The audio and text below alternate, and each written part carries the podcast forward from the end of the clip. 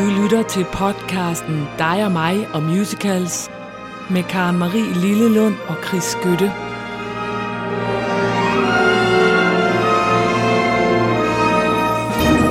Jesus Christ Superstar, do you believe what they say?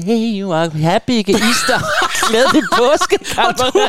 Man vil jo bare ønske, at vores lyttere nu kunne se dig, fordi du ser simpelthen ud, som om du er på stoffer. Jamen, jeg er på sådan en meget... Jeg er lykkelig, jeg har tabt et kilo mere. Du har tabt et kilo mere, ja. Og du er helt lykkelig. Jeg er helt lykkelig. Jamen, det er godt. Og Jesus er opstanden. Jesus er opstanden. I dag. Glædelig jul, skulle jeg sige. Glædelig påske. Nå, og vi har en fantastisk gæst, og det vil vi fortælle jer om lige om lidt. Han er lukket ud inde på toilettet, men vi lukker ham ind lige om lidt. Fordi først... Jeg overraske dig. Yes, det glæder mig meget til. Og det kan vi godt sige, at jeg tror, det er en kæmpe overraskelse, og jeg vil sige, at det er mig, der har været nødt til at dykke ned i det lager, jeg havde. No. Fordi jeg på vej her ind til optagelse, der sad jeg og tænkte, det er mig, der skal overraske. Og så havde jeg glemt alt om det. Så du havde ikke lavet lektier? Jeg havde ikke lavet lektier. Men det kan man ikke mærke på mig. Det, du skal høre, det er verdens første Broadway musical, som er a cappella. Og for dem, der ikke ved, hvad a cappella betyder, er der ikke nogen instrumenter med. Ja. Det er ren sang. Det er jo spændende, men allerede, jeg elsker orkester, så... Ja, det er nemlig det, du gør, og derfor er det lidt sjovt at sige, sidder du nu og tænker, der kunne godt komme en stryger, og det er fandme træls. Ja. Den hedder In Transit, og den handler sjovt nok om, hvor meget tid man bruger på at være i transit, det vil sige i transport i New York, og det gør man jo. Folk allerede kører hele tiden rundt i metro, og de er altid, og de har alle mulige lange ting. Jamen, de kommer jo også ude fra New York og skal ind på Manhattan og arbejde og alt det der. Den er skrevet af Kristen Anderson Lopez, som jeg ikke ved om er i familie med nogle andre Lopez. Hun har skrevet det hele. Ja. Book, music and lyrics. Hvor er vi henne i tid? Vi er i 2010, havde den premiere. Okay. Off-Broadway. Ja. Og så kom den simpelthen til Broadway i 2016, og jeg er totalt gået glip af, at den var der. Og det er mærkeligt. Men det er jeg altså. Vi taler off-Broadway, ikke? Nej, der taler vi on-Broadway i 2016. Nå, for pokker. Off-Broadway 2010. Ja. Jeg ved ikke helt, hvor jeg har været henne der, men jeg har altså været til noget andet, helt åbenlyst. For jeg opdagede simpelthen ikke, den var der. Den blev præsenteret på noget, der hedder New York Musical Theater Festival i 2004. Og det er rigtigt nok, at der var en festival. Den findes heller ikke mere. Den stoppede i 2019. Men det er nok noget, der minder lidt om den Fringe Festival, vi har talt om, som i Edinburgh. Altså, hvor de præsenterer nye ting osv. Men tror du så, hvis den havde været der, og du havde opdaget, tror du var gået ind og se den? Ja, det tror jeg. No? Og det tror jeg, fordi jeg er jo en gammel korsanger. Jeg har jo sunget rigtig meget i kor i mit liv, og jeg er bange for, at jeg ikke er det længere, men jeg var virkelig, virkelig god til at synge kor. No? Så jeg har sunget alt muligt i alle mulige ensembler, hvor alle bare læste fra bladet og sådan noget. Så det, du vil spille nu for mig, det er simpelthen noget, du kan lide? Det er noget, jeg kan lide. Næh, hvor spændende. Det er noget, jeg kan lide, og jeg synes, det er ret interessant. Og derfor så vil jeg spille det her for dig, og det er simpelthen det er det eneste, jeg kunne finde fra den. Er det en overture? In Transit. Nej. In Transit, men det er en hel masse mennesker, der synger, og jeg tror, du vil synes, de synger virkelig, virkelig godt. Sæt den på, jeg glæder mig. Så den kommer her. Værsgo. Ja, tak. Deep beneath the city with 1,000 other strangers, packed like driven cattle, speeding through a maze, rattling and lurching, reading poetry in motion. A muffled speaker tells us to expect delay.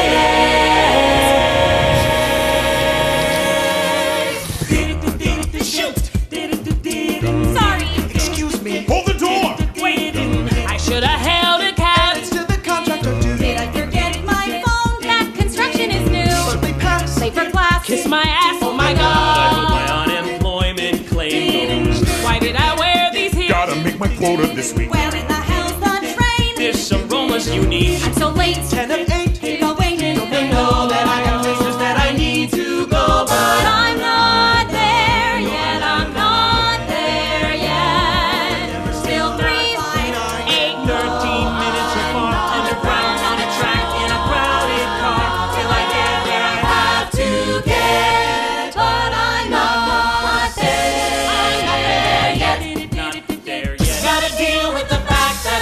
The one driving. Gotta turn out the world as a means of surviving.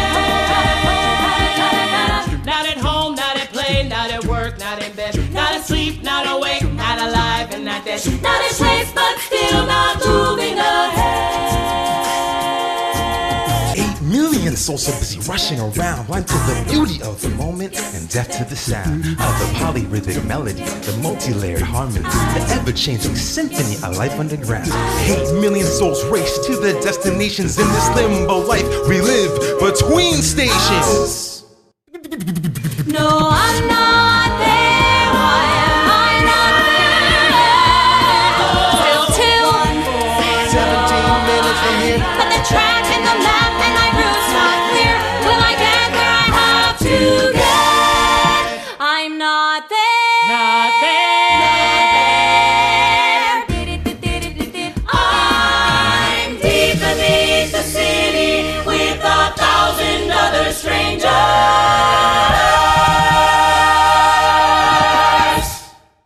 Næh. Værsgo.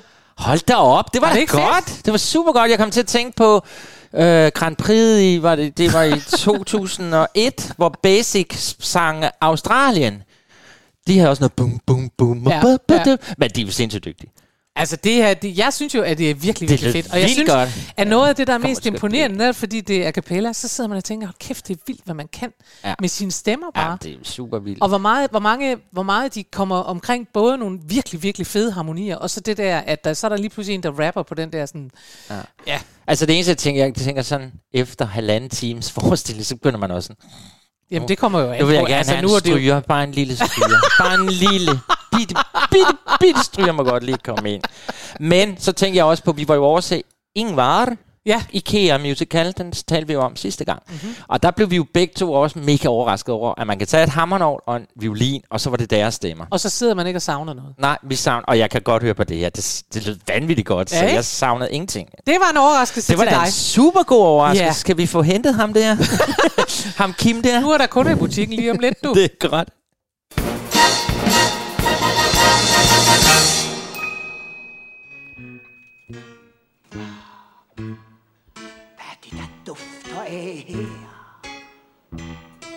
The American dream.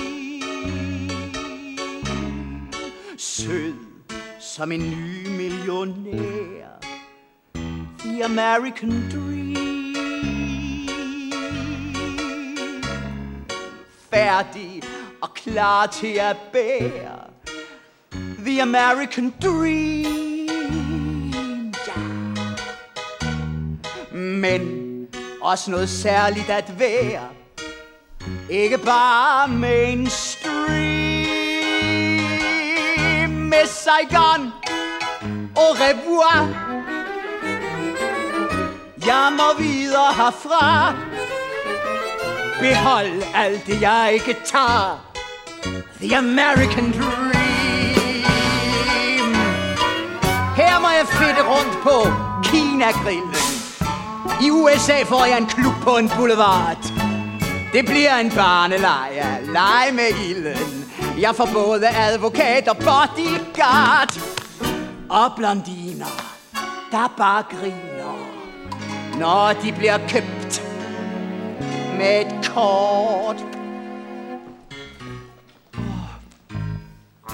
Hvad er det, der dufter af her? The American dream. Sød som et hus i Bel Air. The American dream. Wow. Piger kan købe pat og lår. The American dream. Oh yeah. Skallede tror de får hår. The American dream. Hængende grosken på træer. The American dream. Come on girls. Alt du kan få mere og mere. The American dream. Yeah. Du kan købe dit eget gevær. The American. Stofferne er bedre her. The American. Oh, halleluja, æd, til du dør. Drik til du bliver skør, oh yeah. Nu skal vi alle sammen høre My American Dream. Sådan der. Så kommer koret.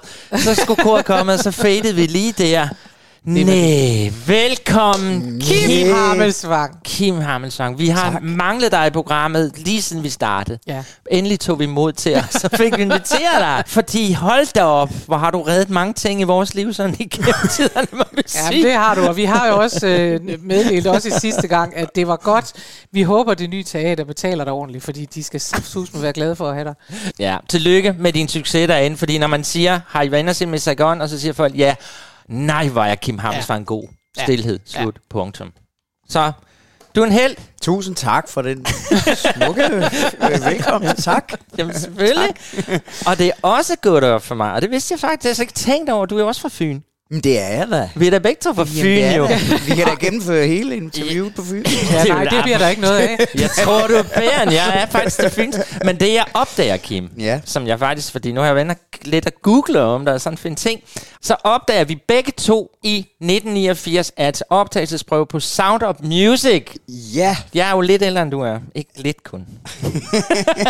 Du på Sound of Music, hvorhenne? På Nyborg Voldspil. Da, selvfølgelig. Ja. Hvor går Fynborg hen, når man har talent? Nej, men det er det. Jamen, det er rigtigt. Det var min første forestilling.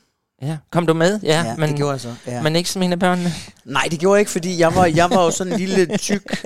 Jeg var rigtig tyk.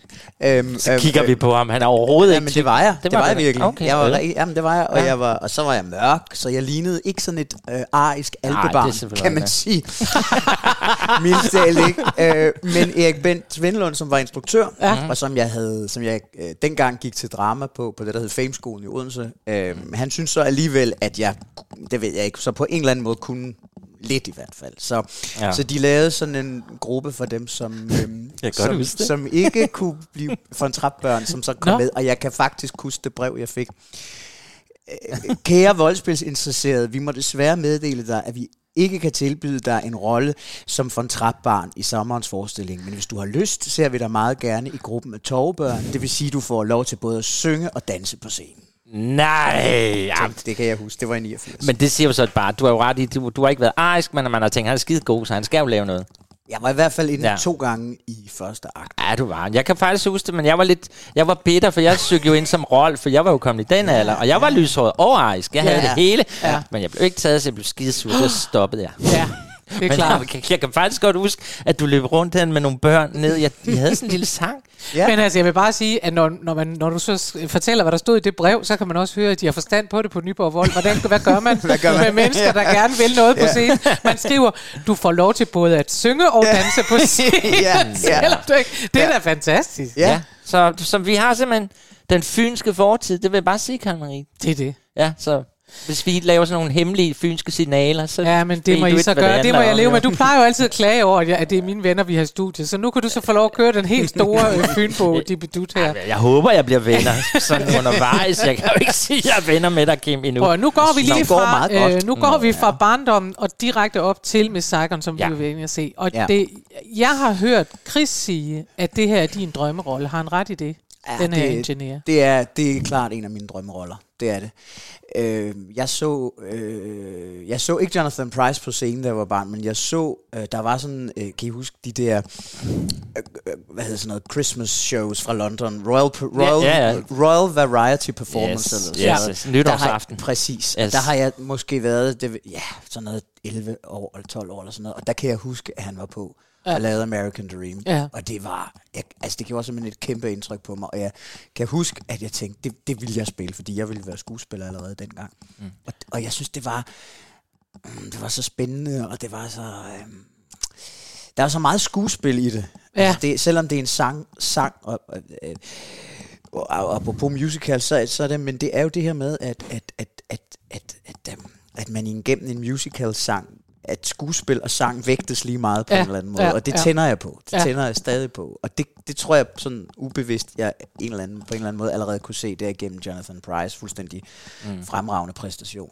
Og han var jo sådan en Shakespearean actor. Ja, det er jo nemlig det, der er med ham, og det er det sjove ved det, fordi det kan man også se, du har jo som alle andre valgt nogle numre, og det glæder vi os til, men det er meget sjovt, for man kan nemlig se på de numre, at du er optaget af det med teater. Du har valgt nogle af de der store skuespillere, der også kan synge, eller i hvert fald kan få lov til at levere en sang rigtigt. Ikke? Ja. Så det er jo meget sjovt. Det vender vi altså lige tilbage til. Det er vilde med Jonathan Pryce. Nu var han den originale engineer, og så er han også her i My Fair Lady. Er det så også en af de drømmeroller? Altså Higgins, er det også en af dem, du gerne ville lave? Jamen, det er det simpelthen gået hen og blevet. Det var ikke sådan noget, jeg troede, da jeg var yngre, men det er det. Og så har jeg sunget den I've grown accustomed to her face ret mange gange på dansk. Jeg havde vendet mig til alt. Og det er simpelthen så god en sang. Det er igen det er jo det, jeg synes, den gode musical-sang kan. Den kan i virkeligheden det samme som en revysang. Mm. Eller en vise. Mm. En vise vil jeg hellere sige, fordi det elsker jeg også, og det har jeg dyrket, siden jeg var barn. Men altså, at du går fra A til B, og at der igennem de 3-4 minutter, så har du altså rykket dig på en eller anden måde. Mm. Ligesom en monolog. Ja. Og det synes jeg, den gode gør, og det synes jeg, I've grown accustomed to her face fra My Fair Lady gør. Ja, det gør den jo også. Helt tydeligt. Musicalen, vi to jo har diskuteret meget på grund af slutningen, og den her, vi skal høre nu, det er jo fra slutningen. Ja. Hvor det der med de skide berømte hjemmesko, hvor han siger, gider du at hente mine hjemmesko? Og vi... Ja. Ja. Du vi synes, er det er godt, for du synes, han er sexet, han siger det. Jeg synes bare, han er irriterende. Det er altså, nu lægger du ord i munden på mig. Du synes, at hun skulle have taget den unge pæne, og jeg siger, at der er jo noget dramatisk mere interessant i, at han siger det der. Der er en åbenhed, ikke, i slutningen, som er... Det er, om man bliver forelsket i ham, eller man ikke gør. Og man, altså, jeg så anmeldelserne fra dengang, Jonathan Pryce lavede den. Mm. Og der er der en af anmeldelserne, der siger, man tror ikke en skid på, at hun... Fordi der er han, jeg tror han er 56, eller ikke, fordi han er mega gammel, men der siger de, vi tror simpelthen ikke på, hun vil snuppe ham. Altså, det tænkte vi ikke. Nå? Ja. Okay. Men det er jo så en anden med. Der kan være 10 andre, der siger det. Som tror jeg spiller derovre i øjeblikket, hvor han bliver spillet af, jeg kan ikke huske, hvad han hedder, men han er med i Downton Abbey. Der er han, hvis han er en 344, er ham, der spiller ham. Ja.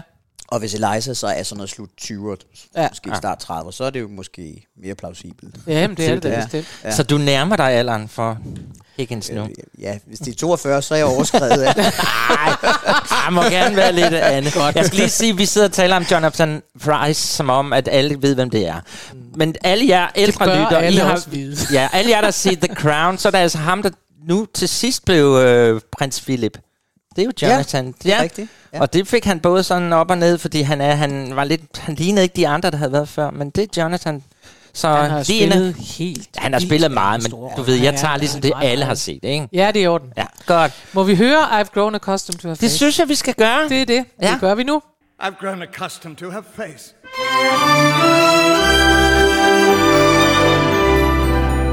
She almost makes the day begin. I've grown accustomed to the tune. She whistles night and noon. Her smiles, her frowns, her ups, her downs are second nature to me now. Like breathing out and breathing in. I was serenely independent and content before we met. Surely I could always be that way again. And yet, I've grown accustomed to her looks, accustomed to her voice, accustomed to her face.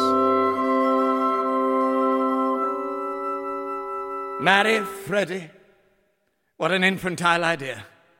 What a heartless, wicked, brainless thing to do. But she'll regret it. Oh, she'll regret it. It's doomed. Before they even take the vow. I can see her now, Mrs. Freddie Eynsford Hill, in a wretched little flat above a store. I can see her now, not a penny in the till, and a bill collector beating at the door. She'll try to teach the things I taught her, and end up selling flowers instead. Begging for her bread and water while her husband has his breakfast in bed. In a year or so, when she's prematurely grey and the blossom on her cheek has turned to chalk, she'll come home and lo, he'll have upped and run away with a social climbing heiress from New York. Poor Eliza, how simply frightful, how humiliating, how delightful. How poignant it will be on that inevitable night when she hammers on my door in tears and rags. miserable and lonely, repentant and contrite. Will I let her in or hurl her to the wolves? Show her kindness or the treatment she deserves. Will I take her back or throw the baggage out? But I'm a most forgiving man, the sort who never could, ever would, take a position and staunchly never budge. Just a most forgiving man. Altså jeg sidder og nyder. Altså orkester der sidder. Altså alle de små detaljer i orkestret, fløjten og trommebom. Jamen det så, er det. Det er så dynamisk, synes jeg. Altså også både musikalsk, men også han følelsesmæssigt, at han som bare så mange følelser igennem. Han starter, han er galt. Satan. Så bliver han, og så bliver han helt mild og eftergivende, og så bliver han sarkastisk, og hun skal ikke komme her og kaste ind for chakalerne og sådan noget, som han siger på dansk. Og så bliver han vred igen, og så ender han jo til allersidst med at være sådan helt sårbaragtig, inden hun så kommer. Og der må jeg give dig, fordi jeg sad faktisk og tænkte, ham her kunne jeg faktisk godt blive lidt forelsket i, den måde han synger den på, hvor Rex Harrison var irriterende. Jamen, Rex Harrison er også, altså men det er også noget med, at det er en anden tid, det er vi nødt til at sige. Jo. Og det her er bare, det er også en opvisning, synes jeg, i kæmpe stor skuespilkunst. Altså han er virkelig, han har det hele, og det ligger, og når han siger, I'm a most forgiving man, og man tænker, det var ikke det første, jeg kom til at tænke på. Men, men Pryce nåede lige at blive slået til ridder, inden Elisabeth, hun lagde. Og der nåede hun lige at lægge et svær på ham til ridder, også det. Selvom han spiller Philip i en lidt kontroversiel serie. Ja, det var godt. Så. Det er fortjent. Det er fedt, at man i England i hvert fald gør det for kunsten og for skuespillere, at man kan adle sådan nogen også. Jeg ved godt, vi giver ridderkors til nogen også her, men den der måde, man siger, ved du hvad, du har gjort så meget for kunsten, det er fantastisk. Ja. Nå, hvad så? Og nu at høre her. Kim, dit CV viser jo, at du er uddannet i 2006, er det rigtigt, for Odense Teater? Og så har du spillet helt enormt mange musicals, og også noget revy. Og så spørger jeg mig selv, du vidste, du ville være skuespiller helt, da du var en lille tyk dreng, der ikke kunne blive. Det er altså virkelig svært, når jeg gentager det, så er det, fordi det er meget svært at se for sig i dag, at du har været en lille tyk dreng. Fordi da er du et meget slankt, spændstigt menneske, så der tænker man, okay. Men, vi vil gerne have opskriften i hvert fald bagefter. Oh, if only we had known. Nå, men hvad hedder det? Vidste du godt, altså har du haft en kærlighed til musicals, eller er det bare sådan, livet har formet sig? Det havde jeg, da jeg var... fordi det var det første, jeg hørte, og jeg tror altså, det der musikdramatik har interesseret mig. At det sted, hvor musik og skuespil mødes, synes jeg er enormt interessant. Men det var ikke, fordi jeg ville lave musicals. Og det første, jeg lavede efter Odense Teater, det var Tjekhovs Kirsebærhaven, og så lavede jeg noget tysk dramatik. Men så var jeg i Odense, og så ville jeg gerne til København. Og så havde Folketeateret audition, og der er jo ikke så mange auditions, og det var der slet ikke dengang. De havde audition på Jesus Christ Superstar. Okay. Og der ville jeg gerne lave Pilatus. Og så gik jeg til audition. Det var Våge Sandø, der var chef dengang. Og så kom jeg med. Ja. Og så blev det... Fik du lov at lave Pilatus? Jeg lavede Pilatus. Hvor godt. Ja, så det var min anden sæson som uddannet skuespiller. Og så tror jeg simpelthen, fordi jeg gjorde mig bemærket i det, og det gik godt, så fik jeg nogle forespørgsler fra andre steder, og blandt andet også Det Nye Teater. Ja. Og så kom jeg med i Phantom of the Opera derovre. Og så har Det Nye Teater jo virkelig været mit andet hjem igennem 15 år. Jeg tror, jeg har lavet 17-18 produktioner på Det Nye Teater, tror jeg. Jamen, du er meget Det Nye Teater. Jeg mener også engang, at jeg oplevede, at du nærmest også viste folk rundt. Jeg har haft mange funktioner. Det har jeg jo også, og jeg har lavet julekalender. Altså, du ender med at blive The Phantom of the New Teater. Og jeg kunne jo så også se, at du har skrevet, at du har indlæst 100 lydbøger, og da jeg er sådan en, der kører virkelig meget bil, så tænker jeg, nu skal jeg derind. Det har jeg ikke fået gjort endnu. Nej. Men nu må jeg gå ind og finde noget af det, du har indlæst. Vi ligger nu lang tid tilbage, fordi det var faktisk, da jeg gik på skuespillerskolen, så kom jeg i gang med det, og det gjorde, at jeg ikke havde SU-lån dengang. Det var godt, så sad jeg og læste bøger i stedet for. Fantastisk. Og så kunne jeg se, at du har også lavet lidt stemmer til tegnefilm. Ja, det har jeg også lavet. For vi snakkede om, inden du kom, at du netop, fordi du er så karakterfuld i de ting, du laver, altså du får altid sådan nogle lidt skæve og lidt... Altså har du lavet nogle Walt Disney-ting, fordi... Vi tænker jo ikke Walt Disney prinsen nu, men har du en lille prins, en lille prins i dig? Nej. Ej, det lyder kræft. Har du en lille prins i dig? Har du en lille prins? Nej, men jeg har, nej, det kan man ikke sige. På tegnefilm har jeg virkelig lavet skurke. Ja, altså du er enten skurk, eller også er du skør, eller så er du, så er du sjov. Du kunne også godt være monkey. Hvad hedder den? Nej, er det donkey? Er det æsel, eller hvad? Ja, det er Eddie Murphy-roller, dem har du jo også godt gå ind i. Jeg lavede Jafar i den nye Aladdin, den der live-action. Ja, selvfølgelig. Ja, selvfølgelig. Ham. Og så lavede jeg den nye Mary Poppins Returns, lavede jeg... Papegøjeparaplyen, som er sådan en levende. Jeg synes ikke, det er noget god musik. Jo, det er mega godt. Ja, det er det nemlig. Jeg er helt vild med det. Og jeg var sådan ret... Jeg var så inde og se den, fordi jeg havde lagt stemme til den. Og jeg var sådan, ej, det kan man ikke. Man kan ikke lave en ny... Nej. Men jeg synes simpelthen, det er en masterclass i, hvordan man er tro mod den gamle, og så alligevel fornyer den på sådan en fin måde. Det var nemlig ret overraskende, for jeg har haft det der forbehold også, og tænkt, at det har vi begge to har haft. Altså, og så Mary Poppins 2, altså come on, ikke? Og lad nu være. Og sådan noget. Og så i en eller anden forbindelse, så tror jeg, overraskede dig med noget, og blev selv sådan lidt tænkt, okay, måske skulle jeg lige høre lidt mere. Jeg var helt vild med det. Det er simpelthen så god musik. Det er mega godt. Der er den der sang, der hedder Where the Lost Things Go. Ja. Den er så smuk. Det er meget fantastisk. Ja. Nå, det næste, du har valgt, at apropos vi skal... smukt. Ja. Det er jo nemlig smukt. Det er jo Judi Dench, og det var det, jeg sagde i starten. Man kan jo se, at du har valgt nogle af dem, de der store skuespillere, som så også kan noget med en sang. Ja. Og Dame Judi Dench, hun kan jo bestemt noget med Send in the Clowns. Ja, det var det første nummer, jeg vidste, jeg ville have med her i dag. Fordi, er det rigtigt? Fordi for mig er det simpelthen sublim kunst på alle punkter. Det er Sondheim, som jo er, synes jeg, fuldstændig fantastisk. Hans tekst og hans melodi, som varer 3 minutter, tror jeg, men som er så præcis, og som passer så godt med det musik, han har skrevet. Og så fortolket af en af de største skuespillere, Judi Dench, så synes det er simpelthen sublim. Det er kryds ud fra alle kriterier. Ja. Det går op i en højere enhed, og jeg bliver lykkelig af at høre det, fordi det er simpelthen så godt. Det kan ikke gøres bedre. Og jeg har hørt, der er jo mange udgaver af Send in the Clowns. Ja. Fra Barbara Streisand til sådan country-udgaver. Altså til, alle har næsten lavet den, Og der er mange, der er rigtig gode, men jeg har ikke hørt nogen, der har berørt mig så meget, som Judi Dench synger den. Nej, jeg er så enig med det. Er et fuldstændig fantastisk lille skuespil på de 3 minutter, det var. Og selvom man ikke kender historien, filmen, teaterstykket, musicalen af Little Night Music, hvor den stammer fra, så kan man bare høre det der, og så kan man på den... I de få minutter kan man få et helt liv fortalt, og en helt forhistorie, og en helt efterhistorie fortalt, og relationer. Ja. Og så synes jeg, det er så sjovt, at Sondheim har fortalt det her med, at han havde skrevet den.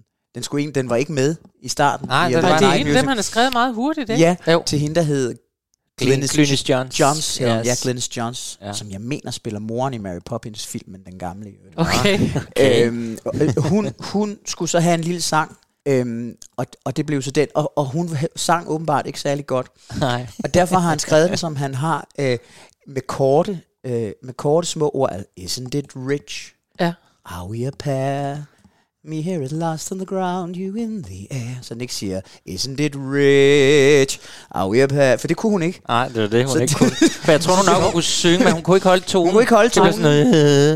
Og simpelthen derfor er det, og så de der pauser, som der jo så uvilkårligt kommer, inden hun går videre, ligger der simpelthen bare så meget i.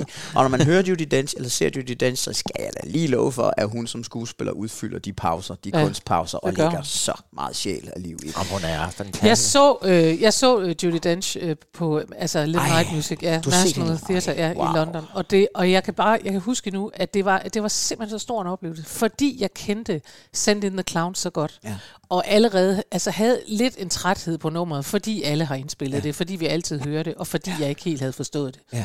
Altså fordi jeg bare tænkte, jeg Send in the Clowns, jeg havde sådan læst lidt tekst og sådan noget, og så sad jeg derovre, og jeg græd bare. Jeg sad bare og græd, da hun sang, fordi det var simpelthen så stærkt og så rørende, og jeg sad bare og tænkte, det her, det var virkelig sådan en åbenbaring, hvor jeg tænkte, okay, det er det handler om. Mm. Nu forstår jeg det pludselig. Ja. Og det var jo, fordi hun kunne det der, og så fordi det også var, det har vi talt om tidligere, at når man er ung i musical, for 8 milliarder år siden var ung i musical, så var der rigtig meget, i hvert fald i min generation, af sådan noget, du skal kunne holde lange toner, og kan du overhovedet, og masser af skuespillere, der stod på den anden side og sagde, vi spiller os igennem det, og man tænkte, fordi du ikke har sangundervisning, og du ved, altså der var sådan lidt det der, ikke? Ja, ja. Og der kan jeg huske, at det var en af de gange, hvor jeg bare sad og tænkte, okay, det er det, vi mener, når vi siger, at nogen skal spille det hjem. Yeah. Det er det, hun gør her. Præcis, fordi hendes stemme jo allerede på det tidspunkt var gammel. Ja, yeah. Og with a crack in her voice. Exactly. Som hendes selvbiografi hedder. Ja. Jamen, du har helt ret. Og men jo alligevel, med, selvom det ikke er nogen stor sangstemme, så er der så meget musikalitet i stemmen. Det er jo det. Ja, og hun forstår, det kommer jeg til at tænke på nu, hun forstår virkelig det her med at komme for sent til tiden, som også vel Helmut sagde. Ja. Og hun, jeg kan huske, hun har udtalt engang, at hvis man skal lære, hvordan man skal synge en sang, så skal man lytte på Frank Sinatra og John Gielgud. Ja, den store gamle engelske skuespiller, fordi det at mixe de to, så kom der kunst ud af det, og det må man sige hun gør. Og det var faktisk meget apropos, fordi dengang sangen blev lavet, det var i 1955 eller sådan noget, jeg kan lige huske det. Men den blev jo ikke noget hit faktisk, selve hverken forestillede sang. Skuespillere elskede den, fordi de elsker bare Sondheim. Men der skulle gå 2 år, tror jeg, og så var det nemlig Frank Sinatra, der laver den, og pludselig bliver den et hit. Ja. Så det har han jo gjort ved flere numre. Det var også ham, der gjorde det med New York for eksempel. Ja, det var det er lidt sjovt. Jeg har lige set Graham Nortons show, som jeg kan anbefale, hvis man skal underholdes. Han er virkelig, han har altid meget, meget interessante gæster. Deriblandt Dame Judi Dench og Hugh Jackman. Og de sidder derinde, og så siger Hugh Jackman, at han ser, at de skal lave en koncert, en 80-års fejring af Sondheim. Der synger hun den nemlig også. Ja. Og der kommer han ned, og han er med i den her fejring, og så ser han Judi Dench stå bag ved tæppet og sige højt til sig selv, hvorfor fanden sagde jeg ja til det her? Det er jo helvede til. Jeg kan jo overhovedet ikke. Altså, det er jo forfærdeligt. Hvorfor har jeg det overhovedet? Sagt ja. Og han sagde, og jeg turde ikke gå hen til dig, fordi du skulle lige ind på scenen, men jeg var jo ved at gå hen og sige til dig, du er den bedste af os alle sammen, for helvede er du ikke? Ja. Og det var bare så sjovt at se det klip, fordi jeg tænkte, der er alligevel, der er også noget fantastisk ved, at selv Dame Judi Dench, hun står bag ved scenetæppet og tænker, hvad har jeg dog sagt til, og hvad skal jeg? Og så går jeg og leverer noget, hvor vi alle sammen tænker, fuck, hvor er du bare god, ikke? Altså, det er bare sjovt, at det holder aldrig op på en. Det holder aldrig op. Nej. Så skal vi ikke høre hende nu? Vi skal høre hende og lægge mærke til bare, som du selv siger, hvordan hun bare kører ordene. Og Sondheim, han var selv ked af det der ord next year, fordi der blev sunget next year, og han synes ikke, at year var det vigtige. Det var næste år, der bliver det helt godt. Og hun siger det om nogen til sidst, next. Yeah. Ja, det er rigtigt. Og det var, han siger, det er det eneste, han har fortrudt, for han går åbenbart, han går meget op i ord. Sådan, det kan man godt sige. Så han kunne slet ikke have det. Det er ligesom, når du hører i Danmark, jeg kan noget med ord. Han kunne noget med ord, Jamen, når du hører i Danmark, er jeg født i Sebastians udgave, du også siger, at det bliver til, der elsker jeg, og ikke Danmark, der bliver det vigtigt. Ja, så han, det er det. Skal vi høre Judi? Vi hører Judi. Det er godt.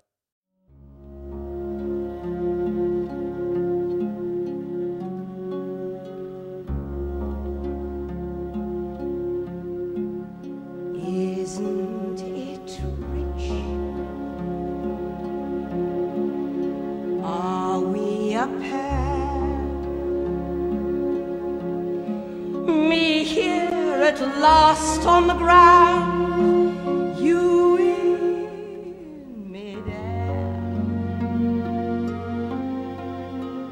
send in the clouds.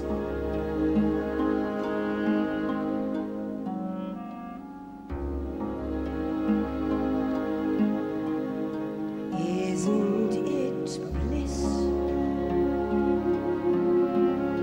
Don't you approve? One who keeps tearing around, one who can't move. Where are the clouds? Send in the clouds. Just when I'd stopped opening doors, finally knowing the one that I wanted was yours.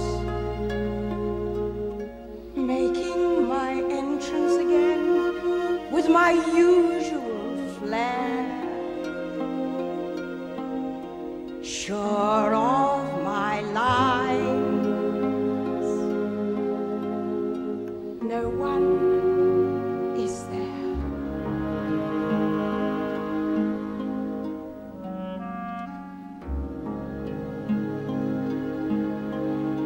Don't you love fast?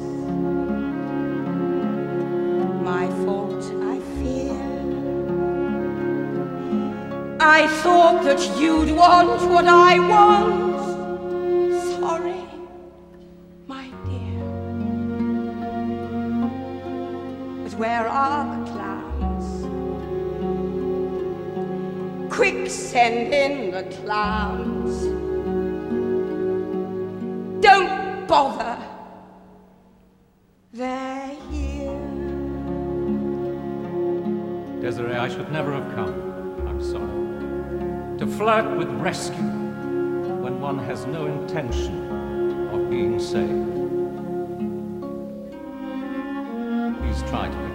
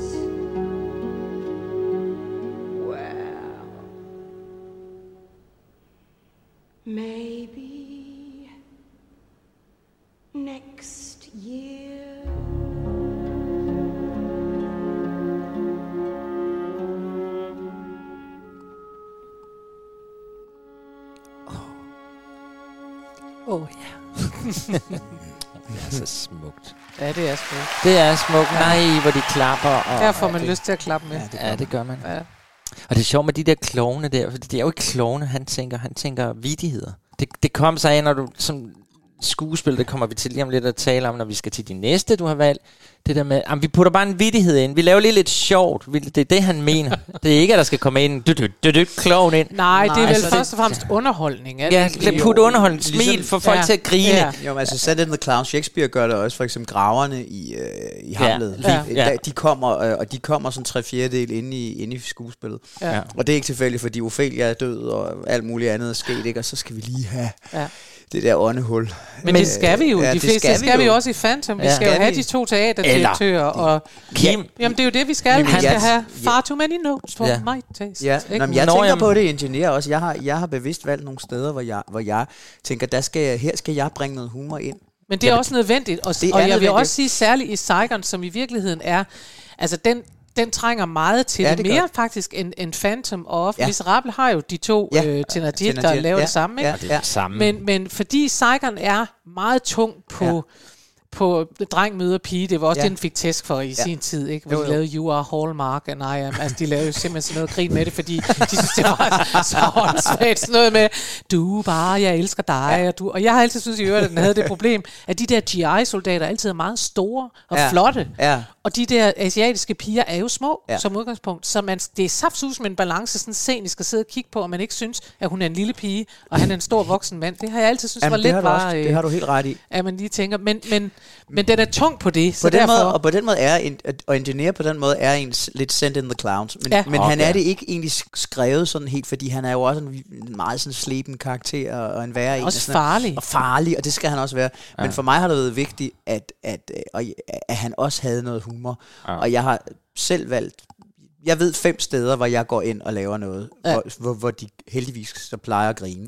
Ja. Altså, og det er ikke fordi, hey, se hvor sjovt det kan være. Det er også, altså det her med, jeg kan mærke, det er rigtigt dramaturgisk. Man skal lige op og have luft. Man skal lige sende det med clowns. Lægger man jo også The American Dream ind. Det hele er jo elendigt der. Alt frygteligt. Så skal vi lige puste ud. The American Dream og alle ind og danse. Altså det er jo sådan typisk hånd. Ja, og så er det jo, altså rent faktisk, sådan som jeg ser det i hvert fald, American Dream gør jo det, at man man faktisk, det skal laves sådan, så man bliver revet med. Ja. Og opdager, at man er blevet revet med. Ja. Fordi The American Dream, hvad er det egentlig? Ja. Det er glitter, det er overflade, det er ingenting. Vel? Så det er den der med, altså det er jo der, hvor teater er allerbedst, det er når man går med, og så står man pludselig og tænker, nej, det mente jeg ikke. Altså ligesom hvis, altså hvor det var ikke, altså, hvor man lige kommer til at stå der, det synes jeg er super interessant, når det gør det. Men vi skal du ikke videre mere på mig. Nej, jo, det men bare lige, hvis jeg lige må runde Clarms af, så er det jo det fine der til sidst, så siger hun, don't bother, they're here, fordi de er selv klovnerne, der står der. Så de behøver ikke sende dem ind, fordi de har simpelthen... fordi mennesker er klovne for vor herre. Det er jo virkeligheden også... Jamen, det er jo det, der ligger i det, også. Altså, at vi løber rundt og kan ikke finde ud af det, vi mennesker. Så don't bother, they're here. Ja.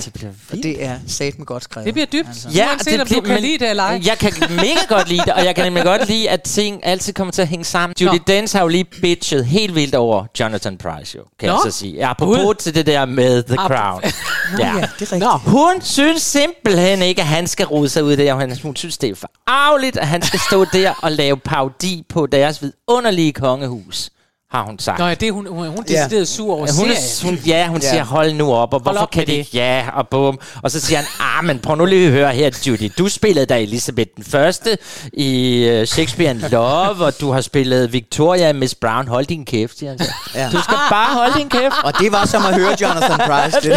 Hold din kæft. Hold din kæft. Hold din kæft. Det skal du ikke sige. Nå, ja. Godt. Så må vi gå videre nu? Det kan du tro. Godt. Fordi nu skal vi til noget, hvor vi er på udebane, Chris og jeg. Du har nemlig valgt, at vi skal høre Wahrheit fra Tanz der Vampiren. Ja. Og den bliver sunget af Ambrosius. Ja, professor Ambrosius. Som du også har spillet. Ja. Og det, jeg kan se, for jeg kan godt huske, at den var oppe. Jeg så den ikke, men jeg kan huske, at den var oppe på Det Nye Teater, og jeg kan jo se, at det var 2020, så den blev noget corona-ramt, gætter jeg på. Ja, det gjorde den. Vi fik aldrig spillet sidste forestilling. Eller det gjorde vi. Vi vidste ikke, det var sidste forestilling. Det var meget mærkeligt. Men ja, det gjorde vi. Den har jeg valgt, fordi jeg synes, nu havde jeg jo valgt både Judi Dench og Jonathan Pryce med sådan nogle lidt store, alvorlige monologagtige ting. Og så noget, jeg også virkelig elsker, det er karakterkomik. Ja. Og der er, og jeg har også lavet mange af de der karakterkomiske biroller i musicals. Ja. Og derfor synes jeg, der skulle noget mere af det. Og så tænkte jeg, så prøvede jeg at tænke på, hvad jeg havde lavet selv. Og så synes jeg, den her, den er ikke så kendt i Danmark. Det er jo, den er mega stor i Tyskland. Ja, altså, det er jo alle i Tyskland kender Tanz der Vampire, og det er sådan, de har referencerammer til det. Jeg ved slet ikke, om vi har noget Olsenbanden eller sådan noget, vi kan gå og sige til hinanden ting derfra og sådan noget. Matador, ikke? Ja. Men som teaterforestillinger ved jeg ikke, hvor meget vi har, der kan det sammen. Nødebo Præstegård, den kender alle. Jeg tror, du har ret. Jeg tror, det er, vi har Matador, vi har ikke rigtig nogen teaterforestillinger. Hvad hedder den? Rocky Horror Show har det, men den er jo ikke dansk, det var godt. Nej, det er rigtigt. Altså, ja, den har også det. Det er rigtigt. Og det er det tyske Rocky Horror Show, kan man så sige. Og den så jeg i Hamburg, da jeg var førsteårselev. Og der er en fantastisk rolle, sådan en sjov, skør professor, sådan en enorm ekvilibristisk rolle. Og jeg ved, jeg sagde det engang, ham der vil jeg spille engang. Og det kom jeg så til. Det kom du til. Ja. Men det er sjovt, fordi den er kæmpe, kæmpe stor i Tyskland. Det var jeg ikke klar over, men det fortæller du. Men det blev jo den dyreste fiasko i Broadways historie nærmest. Ja. Altså det gik fuldstændig galt. Og de sendte nemlig clowns ind, kan jeg fortælle dig. Ja. I alle scener skulle det bare være sjov, og så gik det hele. Og hvad skyldes det, tror du? Jamen, det er noget med, det er en tysk humor. Og derfor kan man ikke, og det er jo vildt, at det er jo vores naboland, men du kan ikke bare overføre det, og det kunne vi heller ikke til Danmark. Nej. Det var ikke nogen nem forestilling. Nej. Det blev heller ikke nogen kæmpe succes. Nej. Jeg elskede at spille det, fordi jeg fik lov at lave den rolle, men som helhed var det ikke, en, der... Jeg tror ikke helt, at publikum forstod præmissen. Man skal ligesom gå med det. Og det er også, det er, fordi det er jo vampyrer, og det er jo, vi er jo vildt ude i nogle karikaturer, så man skal købe præmissen. Ja. Og det er da åbenbart noget af den tyske DNA, man bedre kan forstå. Tyskere kan også måske spille lidt har måske en tendens til, hvis man ser teater i Tyskland, at det er lidt større og lidt mere svulstigt, måske, end det vi ikke på den måde vant til. Nu taler jeg om teater for. Ja, det er godt. Det er godt, ja, fordi du skal holde snor i ham, fordi han er... Nej, men jeg siger det, fordi vi var over at se en tysk instruktør lave Sunset Boulevard, jo. Det var ikke var nogen reklame for tysk, og det hele blev stort, og de skede på scenen, og det var helt så det var en lille intern til min veninde derovre. Ja. Altså, det var noget af det sværeste, jeg skulle lære, fordi det er Remser, han kan alle mulige... hvad hedder det, filosofer og sådan noget. Nu kan jeg ikke huske det lige, men det var Aristoteles, Empedokles, Aeneas, Parmenides og Diogenes, altså jeg kan ikke huske det lige nu, men det var den ene ramse efter den anden med tyske filosofer, hvor der ikke var noget at binde den op på, og den kom 3 gange i 3 forskellige repriser. Okay. Den sidste gang kørte jeg rundt på sådan en bogreol, på sådan en stige, og blev mere og mere, altså det blev... Det lyder da ellers meget sjovt. Ja, men det var, altså ja, men man skulle godt nok holde tungen lige i munden. Men som et eksempel på karakterkomik og ekvilibrisme har jeg valgt det. Fordi det er 2 elementer, jeg synes er virkelig skønne i musicals også. Altså for mig virker den bare sådan svulstig, det er sådan, og jeg kan huske de billeder, I lavede derindefra, der står alle de der kvinder som vampyrer, det er meget sådan... Ja. Drag-agtigt på en eller anden mærkelig måde. Altså, men jeg var der jo selvfølgelig ikke så... Det er Phantom of the Opera møder Rocky Horror Show. Jamen, med den indledning, så får vi så nu lov til at høre Tanz der Vampire. Vampire. Jeg kan ikke tale tysk. Jeg er fra Nordjylland, der så vi ikke tysk tv. Tanz der Vampire. Ja.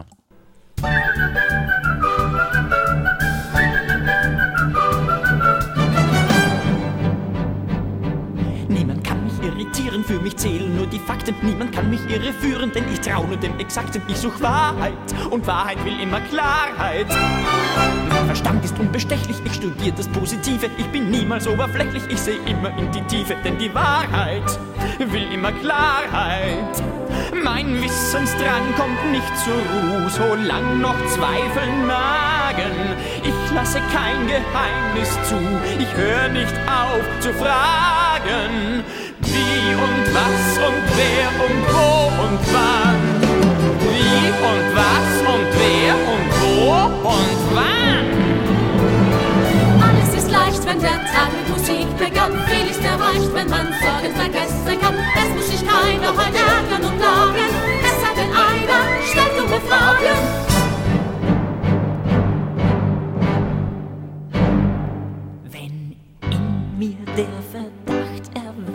Es wird mir was verschwiegen, versuche ich mit aller Macht die Wahrheit rauszukriegen. Schon in der Wiege fing ich an, mein Spielzeug aufzubiegen. Im ungestümen Wissensdrang zerlegte ich sogar die Kuckucksuhr.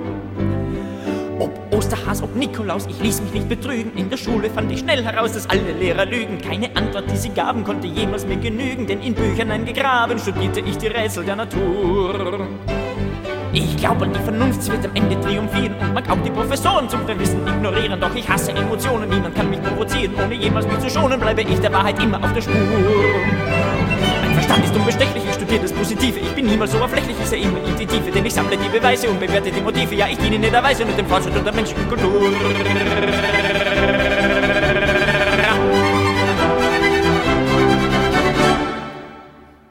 Sein Verstand ist unbestechlich, er studiert das Positive, er ist niemals oberflächlich, er sieht immer in die Tiefe, denn er sammelt die Beweise und bewertet die Motive, ja er dient auf jede Weise nur dem Fortschritt und der menschlichen Kultur, für die menschliche Wahrheit, die menschliche Klarheit, die menschliche Fortschritt und die menschliche Kultur, für die menschliche Wahrheit, die menschliche Klarheit, für Fortschritt und die menschliche Kultur, für die menschliche Wahrheit, die menschliche Klarheit, für Fortschritt und die menschliche Kultur, für die menschliche Kultur, für die menschliche Kultur, für die menschliche Kultur, für die menschliche Kultur.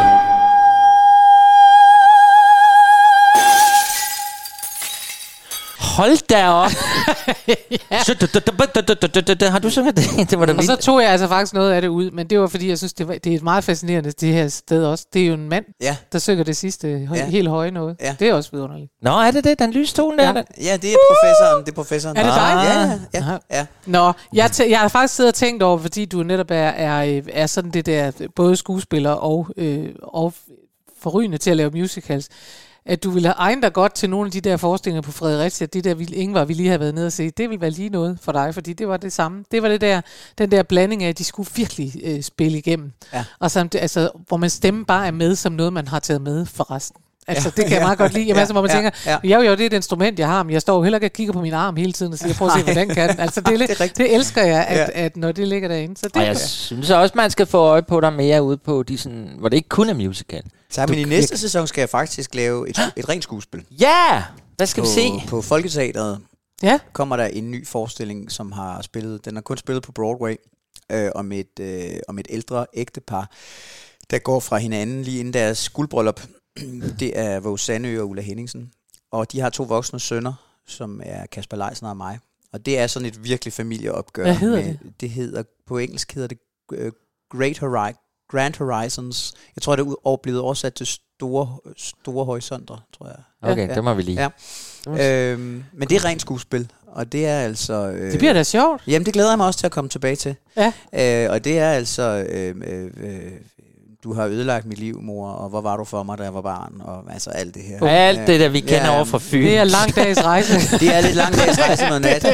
Jeg tror, jeg havde en 19-siders dialog med min mor, Ulla Henningsen, sådan om natten, hvor nede i stuen, hvor jeg kommer hjem fra byen, og vi kommer op på Skæn. Så det er noget helt andet. Det er noget andet, ja, men det er sjovt så. Ja, det glæder mig til. Ja. Men jeg synes jo, den der dynamik også med at lave revy og de ting, ikke? At jeg synes, man... Jeg kan godt lide at lave forskellige ting, for jeg synes også, man tager for eksempel rytmen fra musical, den der, som englænderne kalder the pace, altså fremdriften, den er altså ret god, og især hvis det er gennemsunget, som det er i tilfældet med Saigon eller Les Misérables, så er du nødt til at hænge på. Altså, der er grænser for, hvor sent du kan komme efter toget. Ja, ja. Og den fremdrift, synes jeg også, man godt kan overføre i replikker. Det er den samme, og man har den samme pace, den samme fremdrift. Selvom du har pauser og sådan noget, men fornemmelsen for værkets fremdrift. Nå, Kim, det næste nummer, du har valgt, at vi skal høre, det er jo endnu et af Chris' yndlingsnumre også. I Am What I Am fra La Cage aux Folles. Og jeg synes godt, vi kan afsløre her i det her program, at du er jo gift med en mand. Ja. Nee. Så hvis der nu sidder nogle damer derude og tænker, han lyder godt nok lækker, så er det bare ærgerligt, Sonny Boy. Jeg er gift med Ken. Du er gift med Ken. Og det har jeg været vi har været sammen i snart 22 år. Ja, hold da op, det er jo... Ja. Så selvom der skulle sidde en dame derude og tænke, det er fordi, han ikke har mødt den rigtige kvinde, det er bare derfor, så er der ikke rigtig noget at stille op. Det er alt sammen godt. Jeg spekulerer på, og det var fordi, vi var inde og se Producers, hvor vi jo også synes du var fuldstændig fantastisk, og gav den gas på fulde gardiner med alle mulige andre, og så sad jeg og kiggede på Michael Carøe, som jeg ellers rigtig godt kan lide, og tænkte, der er et eller andet, der holder ham tilbage. Og jeg spekulerer på, det er derfor, jeg siger, at du er gift med en mand, for så ved vi, at du er homoseksuel. Og tror du, der er i dagens Vogue en fornemmelse af, at man kan være lidt bange for at gå til kanten, når man for eksempel er Michael Carøe, der er heteroseksuel, skal spille bøsse? Tror du, der er en frihed, man får i at være homoseksuel? Altså... Jeg kan huske lige i den her sammenhæng. Jeg kan huske min rektor på skuespillerskolen, Lane Lind, hun sagde, at hendes oplevelse var, at mandlige skuespillere, der var homoseksuelle, ikke var så bange for at dumme sig. Ja. Og det havde hun en teori om, at det var fordi, man i forvejen havde ligesom valgt at stille sig udenfor. Valgt, eller havde været nødt til at stille sig udenfor, så man var ikke så bange for at tabe ansigt, eller virke, eller opretholde en facade måske i virkeligheden. Fordi den havde man ligesom på en eller anden måde mistet i forhold til det normale. Ja. For mig er det... Jeg kunne ikke undgå i den rolle, fordi han skulle være så karikeret, for det er Mel Brooks' form. Det er maskefornemmelsen i det her. Det er, at alle roller er karikerede. Ja, for det skal vi lige sige, hvis folk ikke har set Producers. Altså, der er Asger Reher spillet en nazist, som også er helt bim-bim-bim-bim. Fuldstændig. Mere end nazister normalt, der er virkelig. Ja, altså en overdrevet, som jo ellers er allerede har en grundfornemmelse af at være lidt bim-bim. Men han er sådan fugle, og han er alt muligt mærkværdig. Altså, alle er nogle mærkelige nogen. Alle er nogle mærkelige nogen, og alle er ligesom en overdreven udgave af det, at man nu er, altså det vil sige, den dumme blondine er 20 gange så dum, som hun ellers ville være, ikke? Og den her meget, meget, meget, meget homoseksuelle assistent skråstreg ven, som Michael Carøes karakter havde, var ekstraordinært homoseksuel. Ja. Og første replik var jo, yes. Ja. Og det der, det blev legendarisk ude blandt folk, der var inde og se dig. Alle går og siger, yes. Ja. Ja, og det blev også ved meget længe, det der. Det blev ved meget længe, ja. Men man var ligesom nødt til at gå ind i det, fordi det var grundkarakteren i den forestilling. Ja. Men for mig var det egentlig ikke, for at svare på dit spørgsmål, anderledes end når jeg spiller George i Kinky Boots, som er en gammel lagerforvalter på den her skofabrik, som er det modsatte. Han er alt andet end ekstravagant og sådan noget. Han går i sin grå kittel. Og det gik jeg lige så meget ind i, bare på den samme måde. Fordi jeg synes jo, alle skulle spille alt. Og jeg ville synes, det var lige så skønt, hvis det var en heteroseksuel skuespiller, der havde spillet Carmen. Ja. Altså, jeg synes ikke, at det her behøver han noget som helst. Det skal jo heller ikke være afgørende. Man kan sige, gennem tiden, altså det var egentlig også det, jeg gerne ville hen til. Altså fordi Miss Saigon er jo i dag castet, når der er en årsag til, at vi ikke forstår alt, hvad de synger, fordi de alle sammen er, selvom der er arbejdet på det, de er alle sammen fra udlandet. Og det er de jo, fordi de skal være asiater, eller noget, der minder om det. Fordi man i dag ikke må caste mennesker og klæde dem ud som asiater. Det måtte man jo gerne på Østergasværk, vil jeg sige. Ja. Pernille Pettersen er et stykke fra en asiater. Ja, men Jonathan Pryce, for nu at vende tilbage til ham, han fik jo kæmpe. Ja, der var meget debat. De var lige ved at slet ikke at sætte den op, fordi at Mackintosh gik ind og sagde, så sætter vi den ikke op. Ja, da han skulle til New York og lave den, da den skulle transfer til Broadway, der blev det et problem. Gik de ham op. I London var det ikke. Lige præcis den karakter er jo fransk-vietnamesisk, så han ligger jo han er halvt af hver. Ja. Okay. Og derfor kan du også få lov at spille den i dag, selvom det er Vogue, ikke? Jo. Altså, der har der ikke været noget omkring det i hvert fald. Og men jeg er jo også godkendt af Cameron Mackintosh til det, fordi det skulle jeg. Ja. Det skulle jeg. Ja. Så det skal man stadig. Chris, Kim og Engineer skulle godkendes. Så jeg lavede min audition var, at teateret, Niels Bro Valbro, min chef, gerne ville kunne se mig i rollen, men kunne ikke bare, som det normalt er, give mig rollen. Fordi det skulle Mackintosh himself godkende. Så jeg blev filmet til American. Jeg sang American Dream, tror jeg, 4 gange. Og det er et langt nummer. Ja. Og så blev det sendt til London. Og så gik der lang tid, 4 måneder eller sådan noget, før jeg fik svar, at jeg var godkendt. Hold da op. Der er de heller ikke kede af det. Det er lige at lade 4 måneder, hvor de tænker, vi kigger på det. Vi er i gang. Jeg vil da sige, jeg tænkte da på A til over, om jeg...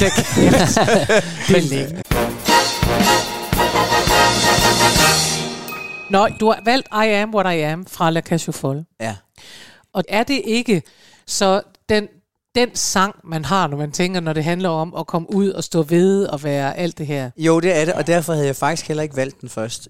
Jeg elsker La Cage aux Folles, og jeg havde egentlig taget det nummer, der hedder The Best of Times Is Now. Yeah. Fordi jeg synes, det er sådan et smukt budskab. Det er det også. Og det er sådan et dejligt nummer. Men så tænkte jeg, der er, altså den er bare så ikonisk, den sang, men det er nu ikke set ud fra et eller andet homoaktivistisk synspunkt.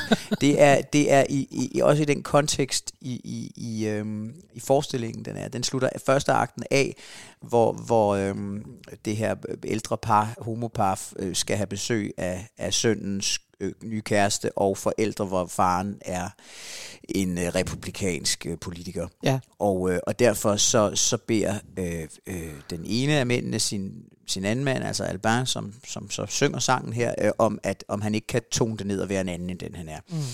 Og så går han, og så er det han, så starter lige så stille. Am what I am, taler sig ind i nummeret. Mm.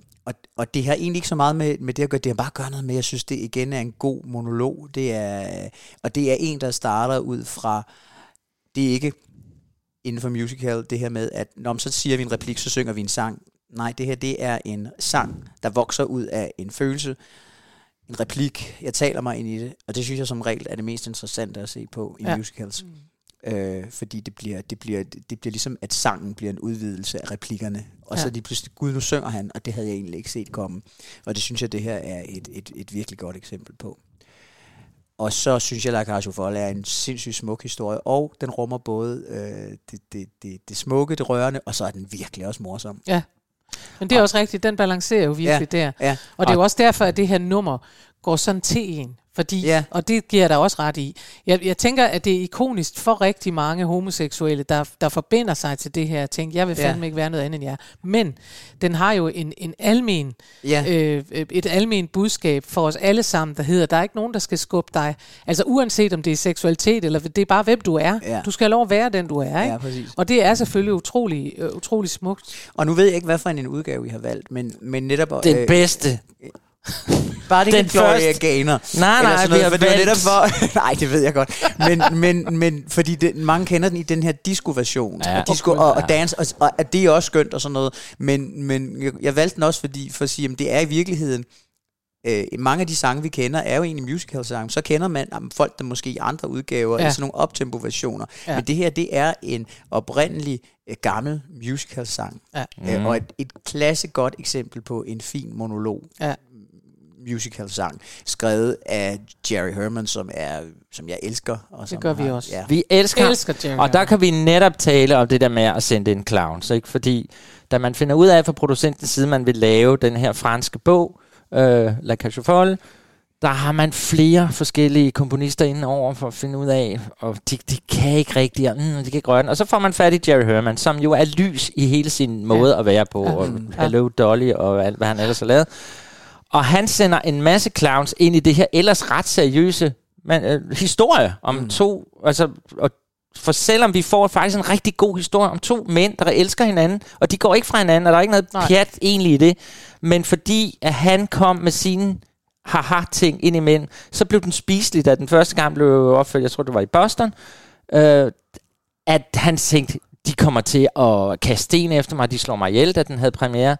Men folk kunne skide godt lide den, fordi den har den der humor. Så kan vi godt slutte. Altså, men den har også noget. Men den har også noget rørende, altså netop i den sang her nu.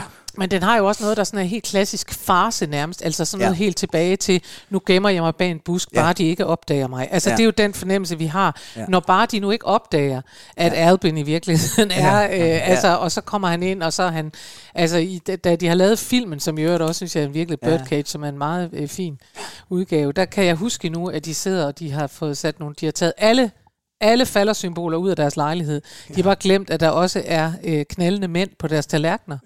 Tallerkenerne har Philip, og der sidder moren, hun er jo heldigvis langsynet, sådan som ældre damer er, og siger, nej, jeg kan ikke se, hvad det er, og de er bare sådan lidt, kunne man ikke få fat i sine briller og sådan noget. Og det er jo enormt sjovt. Ja. Og samtidig jo, den der netop med, at man tænker, vi prøver at skjule, hvad vi er, og derfor så kan vi ikke, og det går ikke, og så videre. Så det er klart, det har gjort og det mere spiseligt. Lige præcis derfor, jeg elsker dig for, at du har valgt den her sang, Kim, fordi jeg tror ikke, der er en homo, der ikke kan relatere sig til det her, fordi der er en masse fjer, der er en masse humor, og så lige pludselig, inden du går til pause, så står der rent faktisk en mand i en spot. Og så synger han faktisk noget, der kommer fra hjertet. Altså, det er så rørende, og så det går lige ind, fordi der orkestret siger, okay, du får fandme hele orkestret, du får fløjter, du får det hele. Ja. Sig dit budskab, skat. Altså, jeg bliver helt rørt ved tanken, ikke? For det er fucking et godt nummer. Og du har valgt verdens ældste udgave. Jeg har læst den med George Hearn, som laver den absolut bedst, synes jeg. Fordi han har det store orkester med. Ja. Og fordi man skal forestille sig dengang. Altså folk, der ser det her første gang. Ja. Og så stiller han sig op. Og han er jo ikke, George Hearn er ikke, apropos, han er ikke homoseksuel. Han laver den fuldstændig. Altså det må have været så vildt at have oplevet. Altså det gåsehud. Godt. Ja, skal vi høre den? Sæt den på. I am what I am. I am my own special creation.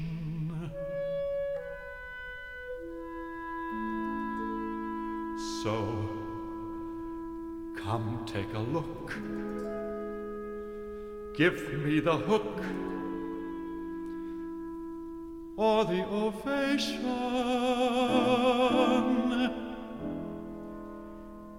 It's my world that I want to have a little pride in. My world, and it's not a place I have to hide in. Life's not worth a damn till you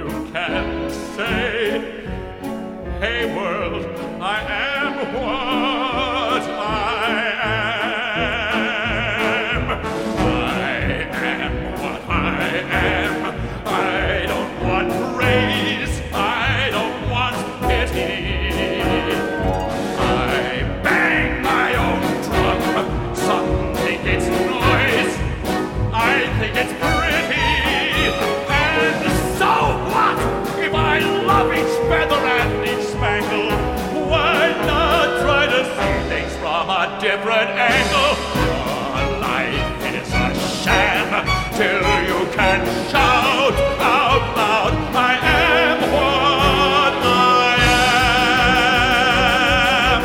I am what I am, and what I am needs no excuses. I deal my own deck, sometimes the ace, sometimes the loser.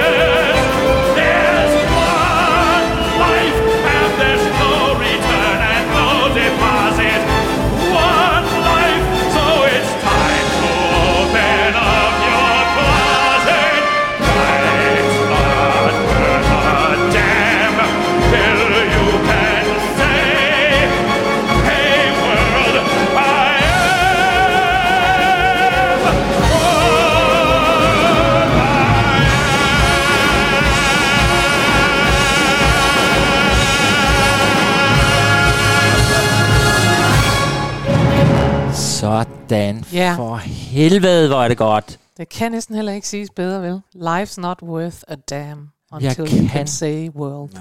Fortæl dig, nu ved jeg ikke, hvordan Kim har det, men vi er begge tre fra Fyn. Og vi har rendt rundt med sådan nogle lidt, noget med noget musical og noget, det synes vi var fedt, men der var jo ingen omkring os, der egentlig forstod det her. Og så kommer den her sang, og den kommer faktisk, mens jeg er på Nyborg Voldspil, og jeg hører den første gang, og det er bare, altså det er en åbenbaring. Så tak for den sang. Og jeg kan huske, at jeg så et dokumentarprogram om, jeg tror det hed Mænd på høje hæle, der blev sendt i midt-90'erne, som er lige omkring der, hvor Det Nye Teater genåbner efter at have været lukket ned i en årrække, eller 4 år, hvor det blev renoveret. Og det gjorde kæmpe indtryk på mig. Men det var nu ikke så meget tematikken. Det var mest det der med det der store teater i København, der lavede. Og det var med Preben og Per Pallesen. Og det gad jeg godt. Der var det, bare det var mig. Det blev det så. Nej, men jeg ville ønske Det Nye Teater ville lave den igen, fordi, og det er noget af det jeg fortryder allermest. Jeg kunne rent faktisk have været inde og se den forestilling, da den var på Det Nye Teater, og jeg gjorde det ikke, og jeg ved ikke hvorfor. Det er så mærkeligt. Ja. Men de kunne godt lave den igen. Men jeg ved, at hvis man laver den igen, så tager man noget orkestret fra. Så skal den være lidt moderne og sådan. Nå, vi skal videre.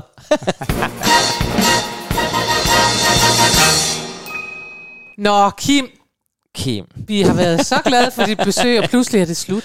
Jamen, jeg har været så glad for at være her.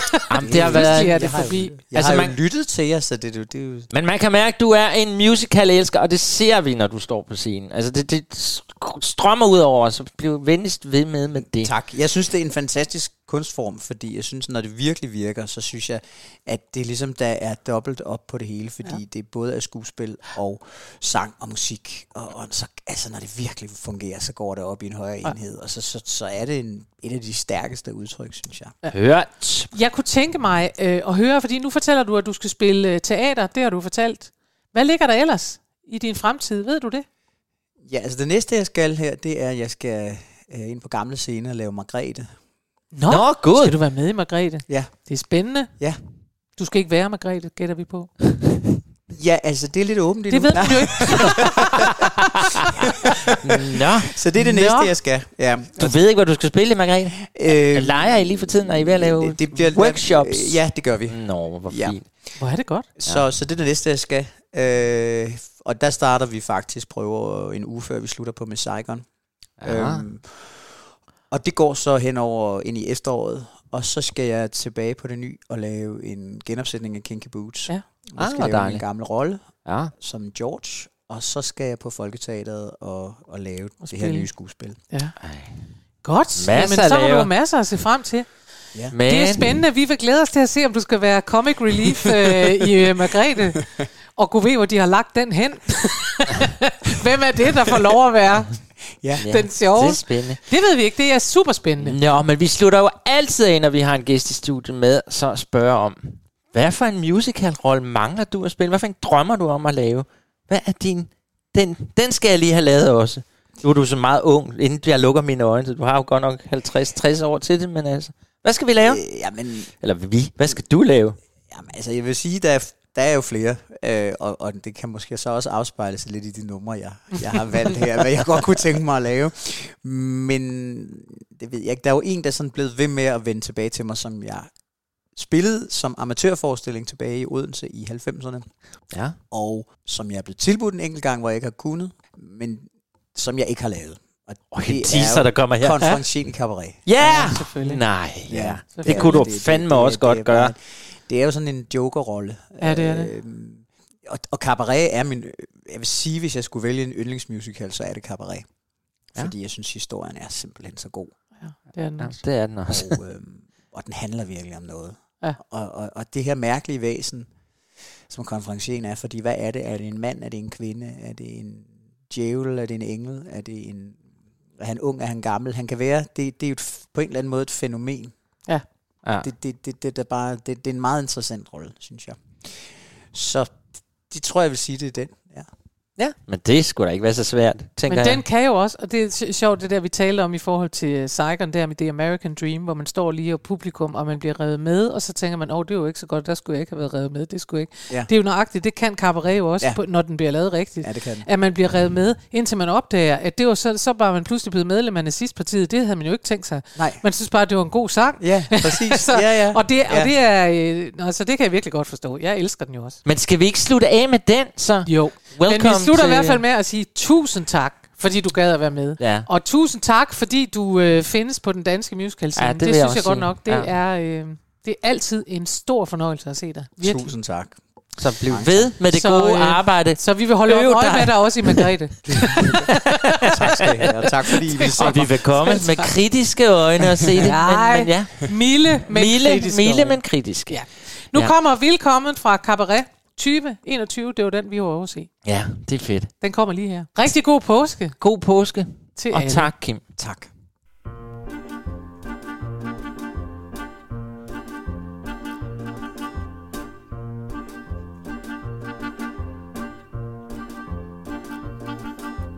Bilko, men vi er endnu halka.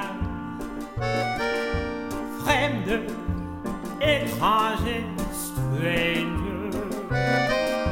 Glücklich zu sehen, je suis enchanté. Happy to see you, bleibe, reste, stay. Bienvenue, welcome. Im Cabaret, au Cabaret, tout Cabaret.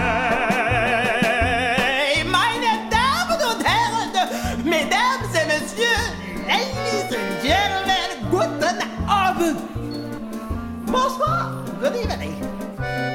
Vinit, comment ça va? Do you feel good? Do you feel good? Ich bin heute Französisch, je suis votre compagnon. I am your host. Und sagen willkommen, bienvenue, welcome. Im Cabaret, au Cabaret, tout Cabaret.